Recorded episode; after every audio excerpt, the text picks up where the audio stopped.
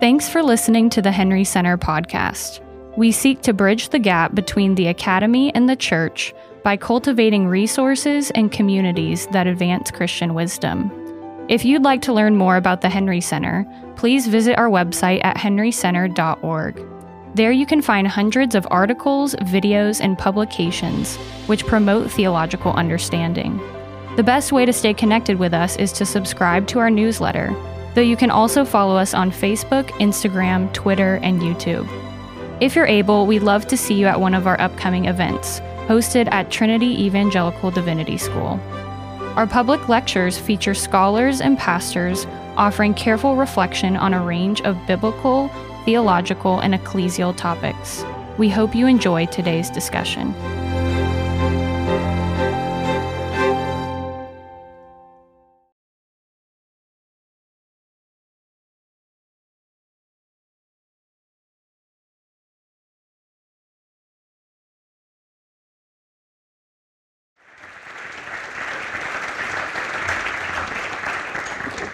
Thank you.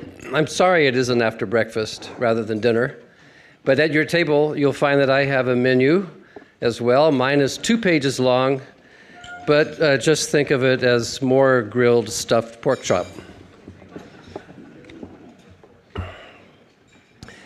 As I remember, I had just woken up from a nap when I decided to create the universe.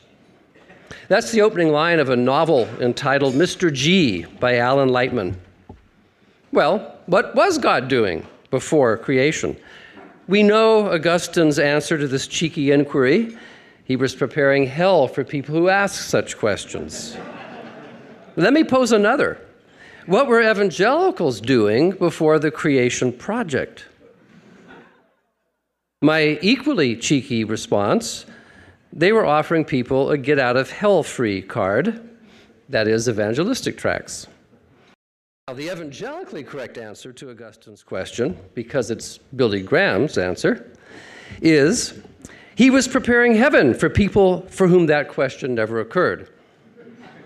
well, that's not quite right. That's not what he said. What he actually said was he was planning for our salvation through his Son, the Lord Jesus Christ.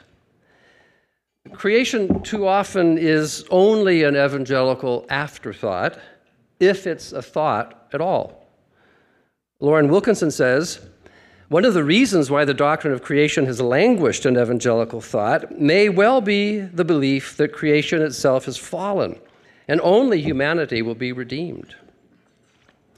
Well, our immediate interest is the interpretation of Genesis, but our ultimate interest is the doctrine of creation. What the church should say today about origins and everything else on the basis of the prophets and apostles. It's not so much the question, what was God doing before, but what was God doing, creating? Let's recall the first two objectives of our creation project.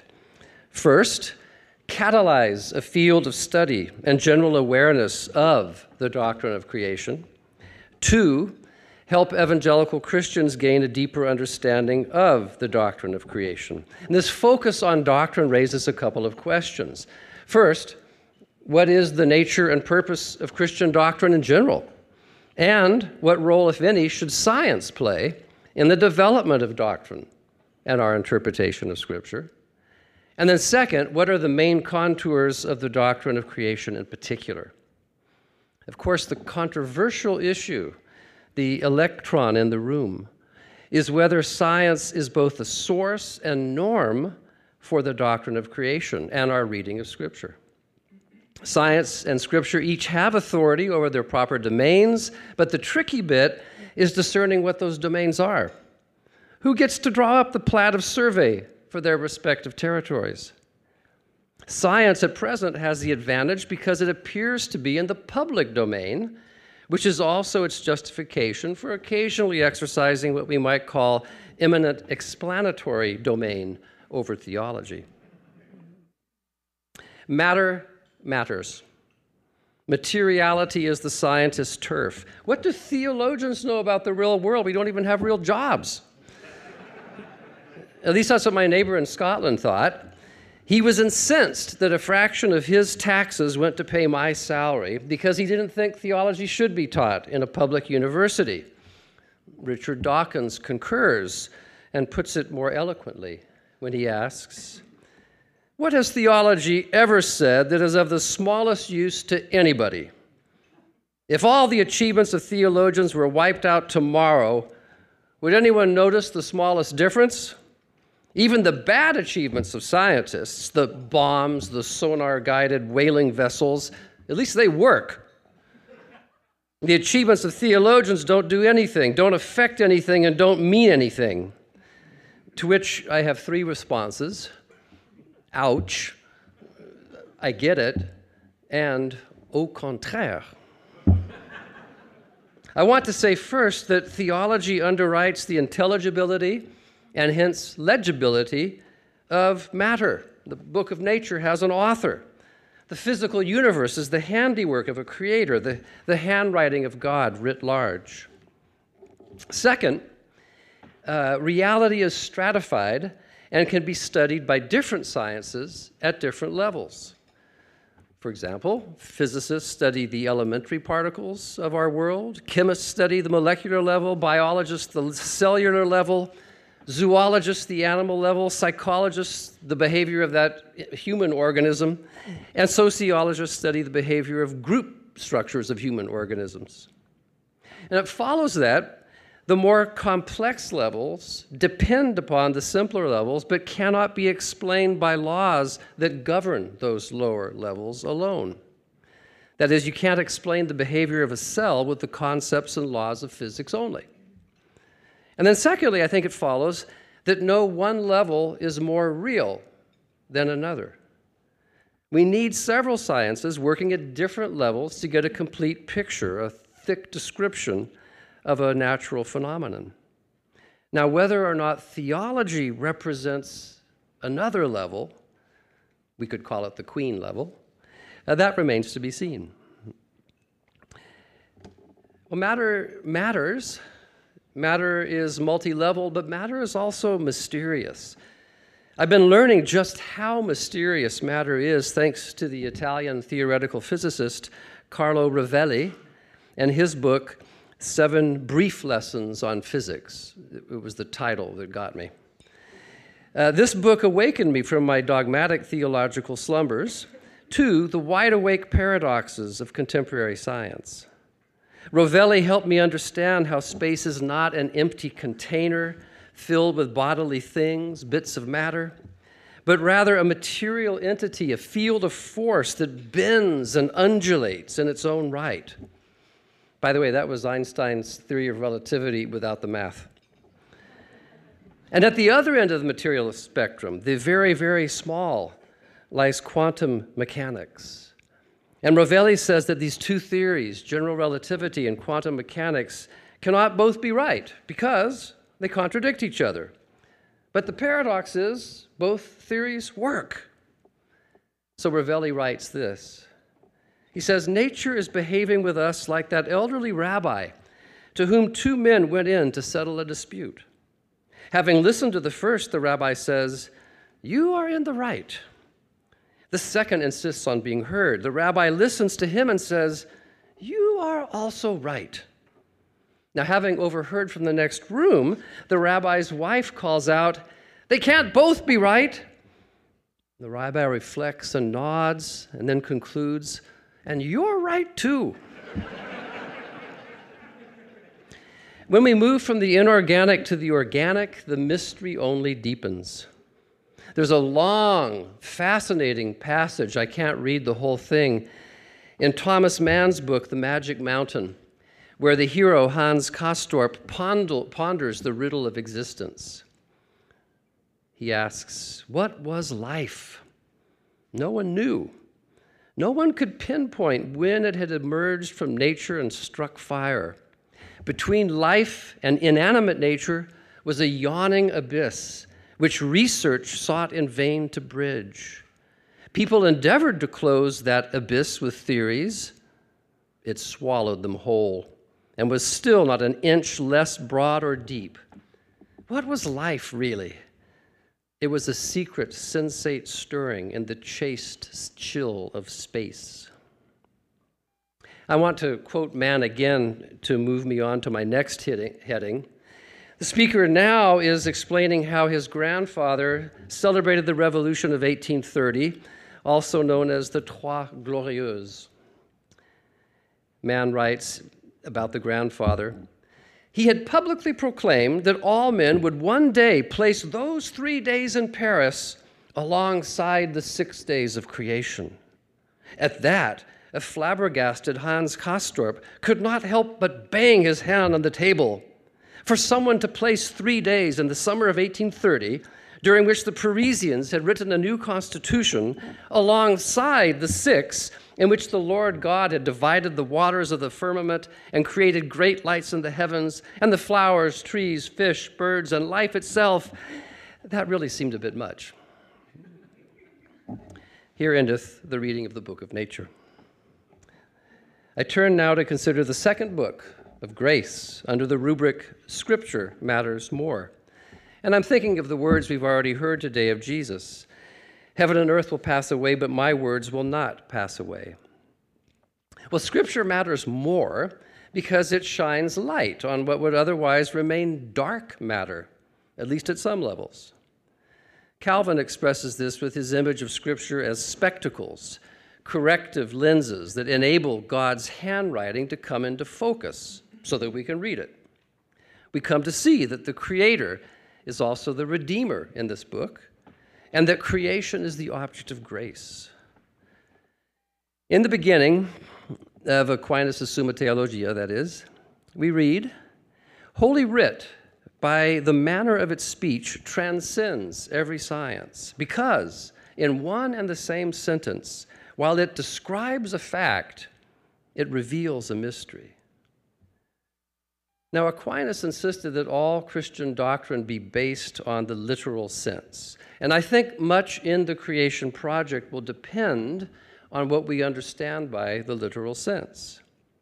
Some people confuse the literal sense with its literalistic counterpart. And that reminds me of scientists who limit the real to what is only materialistic. So that makes me wonder like matter, could the literal sense of Scripture be multi leveled too? Could there be a parallel between the hierarchically structured physical reality that scientists study and the hierarchically structured semantic reality of the Bible? Yes, of course, we want to do justice to Scripture on its own terms, but at what level? We heard that being discussed this afternoon. Our decision about the level will impact how we understand the literal sense, and that will affect other decisions too about which contexts are most relevant to determining meaning. Is it the A and E? Is it the canon? The benefit of a multi level literal sense is its built in safeguard against reductionism. Because what we're ultimately trying to describe as exegetes and interpreters is the way the words go and where they're headed their proximate and their ultimate reference. So consider the elementary particles, so to speak, of biblical discourse are not gluons or quarks, but phonemes and lexemes. And syntax resembles chemistry in its attempt to explain the rules that govern the bonding of these particles. Grammar. I guess that's like the gravitational force. But even syntax can't explain everything that's going on in a text, or even the literal sense. The words and sentences of the Bible are themselves ingredient in more complex structures, speech acts, stories, and other literary genres. We need to distinguish sentence meaning from speaker meaning, syntax from semantics. And if the literal sense pertains to what authors are saying and using just these words in just this way and just this literary form, we have to ask whose use are we describing? Does inspiration mean that we should simply superimpose human and divine authorial intention? Is it possible that God is saying something over and above what the human authors are saying? In which case, we would have to give a theological, thicker description of the literal sense. Now, I'm raising these questions not to open up a hermeneutical hornet's nest, much less to suggest that God's word is not clear, but to encourage us to see that interpretations of both books, nature and scripture, require thick description. Scripture matters more because in it we learn that matter is not all there is. Scripture gives voice to an aspect or level of reality not perceived by the natural sciences. Moreover, Scripture matters more because it's conducive to understanding and not just explanation. Understanding involving how, grasping how things fit together, what it all means. Someone said, Nearly all the wisdom we possess consists of two parts the knowledge of God and of ourselves. It's Calvin. Uh, and Scripture connects these diverse dots in a unified, canonical, storied whole. So, now, finally, to the doctrine of creation itself. But first, a brief word about the purpose of doctrine in general. Which level of reality does Christian doctrine describe? According to John Webster, theology is a comprehensive science, a science of everything. But it's not a science of everything about everything, but rather a science of God and all other things under the aspect of createdness. In other words, theology describes what can be known of God and of all other things in relation to God. That's the level and the aspect that doctrine focuses on. And in doing that, it cultivates a deeper understanding of the world and universal history by focusing on a particular history recounted in Scripture. And this is the same history, the ongoing drama, of which the church and cosmos are both still a part.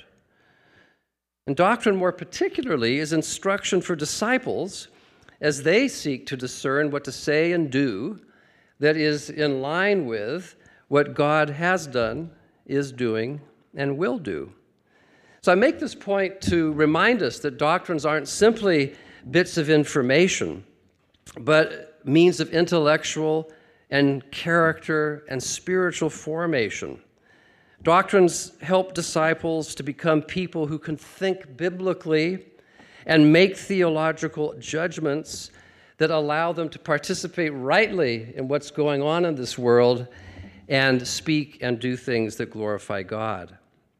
Now, if Calvin's right that the sum of our wisdom consists in this paired knowledge of God and self, then wisdom begins with knowing God as creator and ourselves as creatures. So, what does the doctrine of creation actually teach? Hint it's not first and foremost about the six days, because it, and it also draws on more than Genesis 1 through 3. In this regard, I was encouraged by what Pastor Ken was telling me at the table at dinner that he preached on Genesis for 49 weeks. And the, wasn't that right? Oh, sorry, months. That's a lot. And um, it's making my point even stronger. And he, he also made a point of saying that the first few weeks were intentionally trying to help the congregation see that it wasn't all about creation and evolution. There's a lot going on in Genesis, and I would add, in the doctrine of creation. Geerhardus Vos's definition, though, is a good place to begin. What is creation, he asks? That external work of God by which he has produced heaven and earth, that is, the universe out of nothing and has imparted to all things their nature. So let me expand on each of these three points. First, ad extra, a work outside himself. Creation is about God before it's about the origin of the world. It's about theology before it's about cosmology. It's about God. But we understand the external works of God only when we see how they proceed from the perfect life of God and Himself. God's ad intra work, that is, the eternal life of the Trinity, its communicative activity of Father, Son, and Spirit, that's constitutive of who God is. As to the external works of the Trinity, They're indivisible, the result of the joint agency of Father, Son, and Spirit. I hope we can agree on that. Yes, it's a patristic maxim, but don't hold that against it. It's also a deeply biblical insight into the nature of God. Creation is a triune work. The Father calls things into being and gives them substance. The Son individuates and forms them. The Spirit animates and enlivens them. And God is under no external compulsion to create because He already possesses unlimited blessedness in His own life, this loving communion of Father, Son, and Spirit. God creates them not to make himself entire, but because he already is entire, and so entirely free to create without loss. Ex nihilo. Creation ex nihilo has been, since the second century, the touchstone of a genuinely Christian understanding of creation. Now, like almost every other doctrine, its development was precipitated by ways of reading Scripture that jeopardized the integrity either of God or the gospel or both. Now, in my view, ex nihilo creation is every bit as crucial for interpreting Scripture and understanding God rightly as is homoousios the doctrine that the Son is of the same substance as the Father. Now, neither term, homoousios or ex nihilo, is in the Bible, but without these notions, biblical interpretation and theology alike eventually go off the orthodox rails. That's my contention. There's no questions after this lecture, so I'm safe. Until tomorrow. Doctrinal, doctrinal theology gives formal clarity and systematic coherence to the things the biblical authors talk about figuratively and occasionally. Theology does not read into verses ideas that are not there, at least not theology at its best. Rather, theology explores and elaborates what is said. What does Scripture say? About creation. Isaiah 24, uh, 44 24 uh, has the Lord saying, I am the Lord who made all things. In the New Testament, Ephesians 3 9, the plan speaks of the plan of the mystery hidden for ages in God who created all things. And then Revelation 4:11. Worthy are you, O Lord and God, to receive glory and honor and power, for you created all things and by your will they existed and were created. God's the creator. But Roman, uh, Romans 4:17 is even more to the ex nihilo point. God gives life to the dead, says Paul, and calls into existence the things that do not exist. God's ability to create ex nihilo is an incommunicable attribute. It distinguishes God from all other entities, visible and invisible. Ex nihilo means that there is no entity on which God has to work. God doesn't struggle to create. John Webster puts it this way Ex does not refer to a process involving an agent and a material cause, but to a logical but not temporal sequence in which what once was not now is. It's not even an event in time, it's a divinely willed act by which time and space come to be. Wisdom begins by acknowledging this most basic distinction of all between uncreated and created being, and has imparted to all things their nature. This third part of Vos's definition pertains to what we might call uh, creation ordinata, ordered. There is a created order that we must know if we're to be wise, and we must conform to it if we're to flourish. Now, there's many kinds of created beings with various levels of complexity requiring multiple levels of description. Graham Cole speaks helpfully of a creation manifold. Angels are personal, conscious and living, but immaterial. Human beings are personal, conscious, and living, but material. Animals are conscious, living, and material, but not personal. Plants are alive but lack consciousness, but you can talk to them. And then there are all the inorganic things that comprise the world that aren't living. And God deals with each of these things according to their design plans or natures. We have to respect the order God has woven into the fabric of the universe if we are to go with the grain of the created order rather than against it. Acknowledging God as the one whose word orders creation puts into stark relief the offense against God we call idolatry. Sinners, idolaters, prefer self creation and their self graven images. They prefer that to bearing the image of another and inhabiting his created order. God created man, male and female, yet many feel free to rewrite humanity by their own verbal fiat. Those who declare themselves to be something other than their given sex ultimately deny their creatureliness. It's not what Paul meant when he said, put on the new self.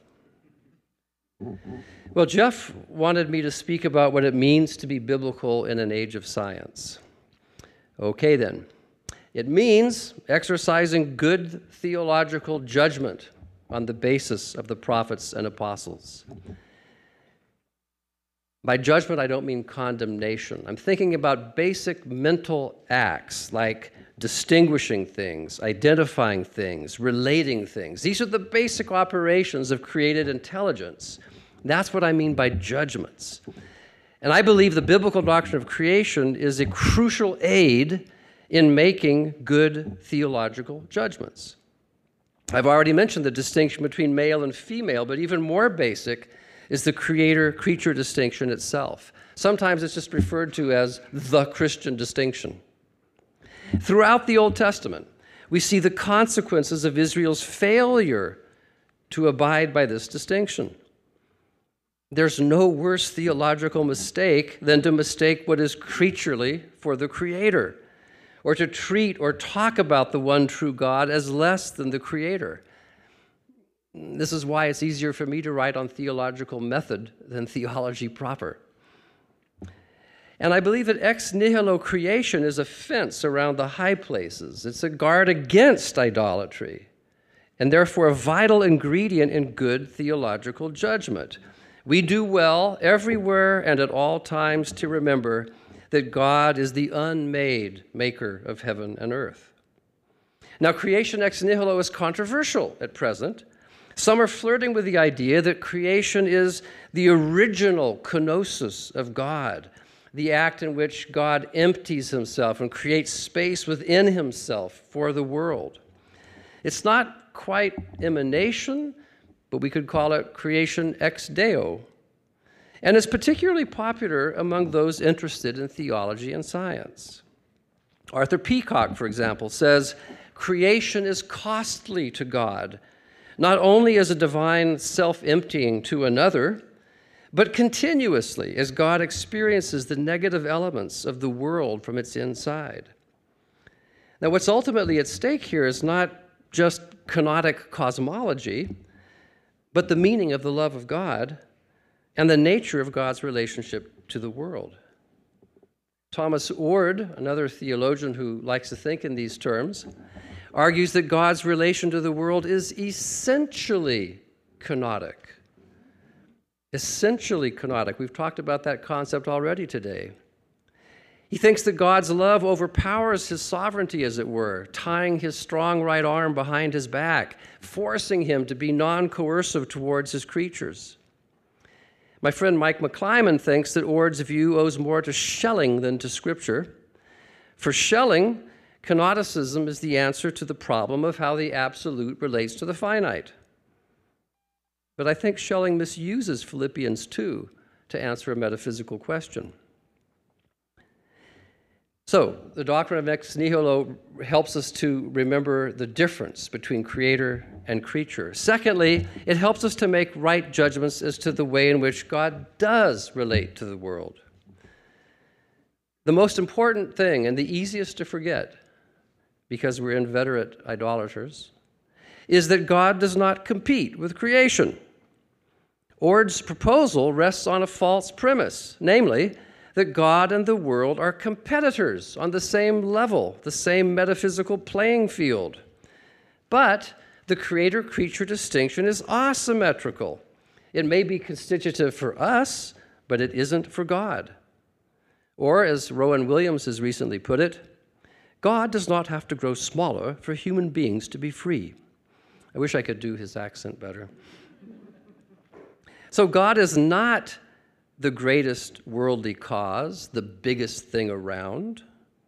God is rather the utterly beyond in our midst.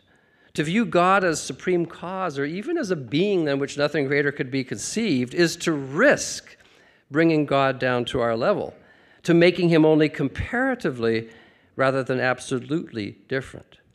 But the triune creator is not part of ta panta, the all things referred to by Paul in Colossians 1:16. Creation ex nihilo exposes theological bad judgment. The one who creates, relates to, and sustains us is the one who does not need us and is altogether unlike us.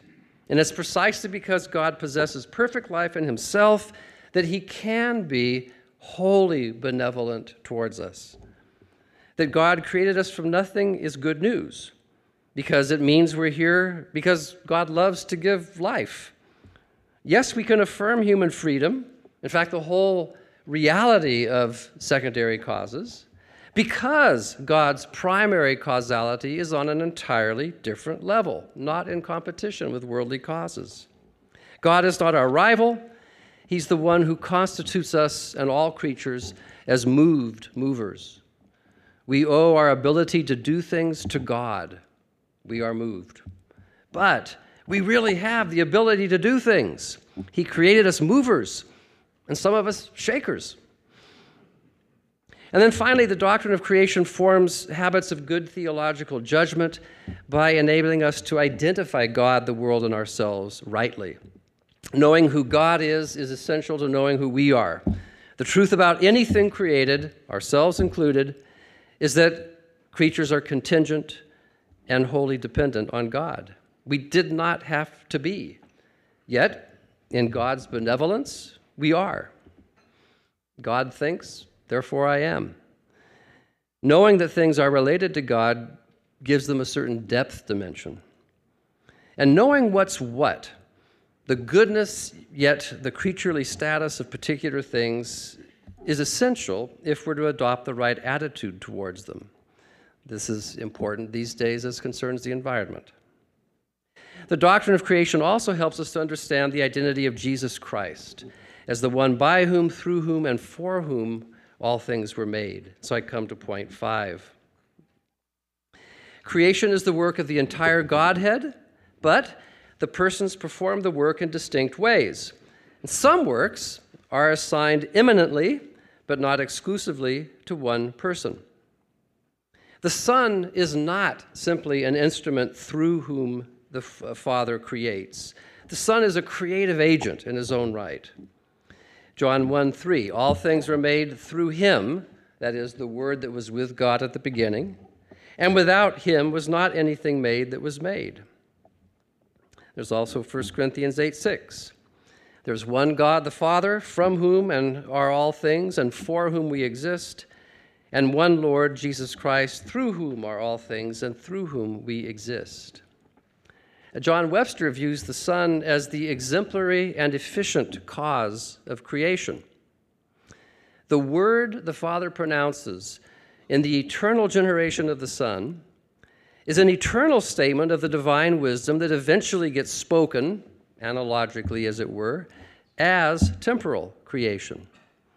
As the Father's word and wisdom, the Son is a kind of template for the expression of God's subsequent creative speech acts. The Son is the eternal archetypal word that structures everything else God says. God says, Let there be light, yes, but we know that the Son has always been true light. So the uh, Christ is a fully divine creative agent, but also a fully human creature. The matter that ultimately matters is the body of Jesus Christ. Now, human beings run the gamut of the natural order, and so we're microcosms of creation. We're multi leveled beings, a little lower than the angels, but we're embodied. And therefore, we're better representatives of the created order, and we're images of God. But Jesus, the eternal Word made flesh, recapitulates this human microcosm, but perfectly, sinlessly. In Jesus' humanity, there is only createdness, not fallenness. That's why, for Irenaeus, every aspect of Christ's earthly life has cosmic significance. The Son is not created, but the humanity he assumes in his incarnation is. And the gospel stands or falls with the reality of the physical matter that is part and parcel of his atoning death and bodily resurrection. Matter matters, and Jesus' bodily matters matter matters most of all. God created it all good, and what happened to the particular matter of Jesus' body and blood marks the turning point in universal history. At this point, I can't uh, help but mention Paul Blowers' book, The Drama of the Divine Economy Creator and Creation in Early Christian Theology and Piety. He argues that for early Christianity, the incarnation, the story of the created humanity of the one who created all things, the incarnation becomes a kind of play within a play of the whole economy of creation and salvation. It's this drama of the divine economy, not speculation about ultimate origins, that shaped the doctrine of creation in the early church, he thinks. Now, it's significant that the drama of redemption focuses on the middle distance level, uh, the level in which human beings interact, not the infinitely large planetary motions, nor the infinitesimally small but the medium, human sized level, what J.L. Austin describes as the world of moderate sized dry goods. This is the level that most interests Scripture most of the time. The conflict that gives the drama its urgency is less cosmic than cardiac. It's a matter of the orientation of the heart. And this is also the level on which Jesus' humanity plays out. And for soteriological purposes, this is the level where the action is. Jesus' human life fulfills the creator author's original intention, which is to instantiate God's will on earth as it is in heaven. Now, I knew this lecture would have to focus on Jesus' humanity even before I listened to Rowan Williams' lectures delivered a couple of months ago in Cambridge on Christ and the logic of creation. Williams suggests that getting Christology right helps us to understand the creator creature relation. That's because Christology is about the creator enacting the creature's life in order to realize the telos of creation. So I think it would not be amiss to take a moment to remember whose creation project it really is. God's creation project is to unite or sum up all things in Christ. It's a project whose end is greater than its beginning. But from the beginning, creation had a telos, a telos that required the faithful participation of human creatures. And to the problem that there were no faithful human creatures, no, not one, God provides a solution. God comes into relationship with that which is not himself through his Son, who, as the eternal Word that created and structured all things in time, became flesh within time to redeem humanity and creation itself. The doctrine of creation, then, is as much about the end as it is the beginning.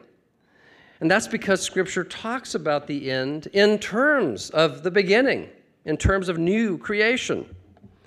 I just got a new commentary on Ephesians, uh, weighs in at 600 plus pages by Stephen Baugh. And uh, the, uh, it's okay, the bit about the theological significance is just a half a page, um, at least in the introduction. In the introduction. But in that important half page, he says that the main theme of the epistle is unity in the inaugurated new creation. An earlier version of my title explicitly alluded to Ephesians 1:10 in speaking of summation in Christ matters most. And ex nihilo too plays a role in our thinking of redemption and consummation. God's freedom to do an entirely new thing lies at the heart of cosmology and soteriology alike. In fact, for the Cappadocians, according to Blowers, the Christian gospel is primarily, not derivatively, about new creation. And it's worth pondering that the language of regeneration and new creation echoes ex nihilo. As God created the first man, so Christians are urged to put on the new self, created, same Greek term that translates this, uh, the bara in the Septuagint, uh, Christians are urged to put on the new self, created after the likeness of God. And just as all things were made through the pre existent Logos, so the new creation comes into existence through the incarnate Logos. Ephesians 2:10. For we are his workmanship, created in Christ Jesus for good works. Again, note the centrality of Jesus' humanity, the microcosm of the new creation. Resurrection isn't simply about going to heaven, rather, it's about a new kind of heavenly earthly existence feathers, peach fuzz, and glorified bodily all. In Christ's humanity, we see creation's proper response to the Creator most fully revealed. In Christ, our distorted humanity has been reestablished in its proper orientation toward the Creator. Am I forgetting the Holy Spirit? I already mentioned feathers and all. But uh, more importantly, uh, Basil of Caesarea describes the Holy Spirit as the perfecting cause of creation. The Spirit sanctifies created being by enabling creatures to be what the Father created them to be. And for the human creature, the Spirit does this by drawing us into right relationship with Jesus Christ. In sum, Jesus exemplifies what human nature was created to be, namely, wholly oriented to God, bodies presented as living sacrifices, bodies, bundles of matter, offering everything that they have and do and are to the praise of the Father. Jesus' matter, his embodied humanity, matters most because it shows us what all creation should look like. In Christ, redeemed creation is offered back to the Father, perfected by the Spirit, as a sacrifice of praise to the Creator's intended purpose from the beginning. The end, the first fruits of the new creation in Christ, is similarly in the beginning. Let me conclude with five cautions and five exhortations, things to keep in mind not only tomorrow and Saturday, but maybe for the next three years for those involved in the creation project. First, five cautions. First, avoid being reductionist. Don't look down on science or theology or even biblical studies. I've argued that both books, nature and scripture, are multi leveled. So, all three of these disciplines may have helpful insights, though not always at the same level. And truth may not always require us to use the same vocabulary or the same set of categories. Problems arise primarily when either scientists or theologians or exegetes begin to explain away what the others believe to be true. Secondly, don't confuse the evidence with your reading of the evidence. Exegesis without presuppositions isn't possible, and I think that pertains to the book of nature and scripture alike. Third, don't conflate physics or any other science with metaphysics. Scientism or materialism is a metaphysical position, not a scientific position. So is creationism. Fourth, don't isolate the doctrine of creation from other theological topics. I've mentioned God, the gospel, and Christology. And fifth, don't limit the significance of the doctrine of creation and the new creation to the human creature. If something exists, it's because God willed it into existence and we would do well to ponder how to honor his decision. And then some exhortations. First, develop an interest in other levels of reality than the one that is the focus of your academic specialization. I see this not as commending perspectivism, but a rich aspectival realism. We all need to be able to describe things more thickly. That's my second uh, moral give thick descriptions. Uh, third, cultivate and then practice the interpretive virtues, knowing that we're re- reading our respective books and one another's books through a glass darkly. By interpretive virtues, I mean habits of mind that are conducive towards understanding truly. Things like honesty, attentiveness, patience, often boldness, always humility. Fourth, and more controversially perhaps, read Genesis and all of Scripture Christianly. That is, as people who know that the God referred to is Father, Son, and Spirit. To bracket the Trinity out of our interpretations is like playing tennis blindfolded. You can do it, but why? well, uh, Don Carson suggested one reason to do it. It's not tennis, but uh, the other. It's anachronistic. It's anachronistic. Now, in response, I would encourage us to draw a distinction. Again, this is making a judgment. I'm drawing a distinction. I'd like us to distinguish the sense of the text from its referent. And I'd like to suggest that meaning and interpretation involves both. You see, I'm not calling Christians to import a sense into words that those words did not have in the ancient context. But I am asking us to unpack what we know the divine author was talking about by means of these words, the referent, in ways that the human author might not have been able to do BC. As long as we keep those tasks straight, we should be able to avoid eisegesis, especially if we're practicing the interpretive virtues. And then finally, view the creation project as a mission to contemporary culture, and I'm including the evangelical church in that. I've already said how central I think creation ex nihilo is to a proper understanding of God, the world, and ourselves. I even had the audacity to compare it to homoousios, a key concept of Nicene Trinitarianism. Well, again, homoousios was not a conceptual cop out to Hellenization. Homoousios was a key to the evangelization of the Hellenic world. It was a way of exercising right biblical judgment when it came to thinking and talking about God in that cultural context. And friends, I think the creation project was born for such a time as this. Our common task is to speak into a new cultural situation. It's not dominated by Greek ontological categories, but modern scientific naturalistic ones.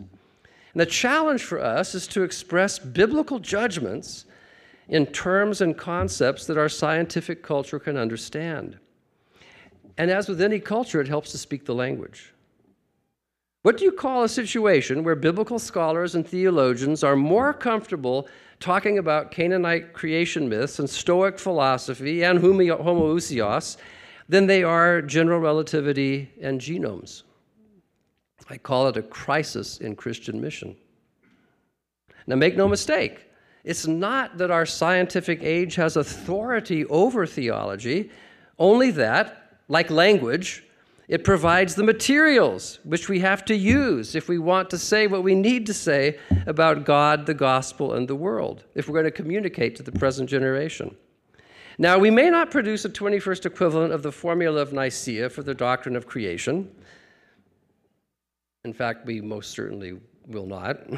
but I trust that we will nevertheless learn how better to render the biblical judgment that God is the creator of all things, visible and invisible, in ways that will allow us to bear faithful and compelling witness in word and deed to the triune creator and the good news of new creation in Christ. Thank you.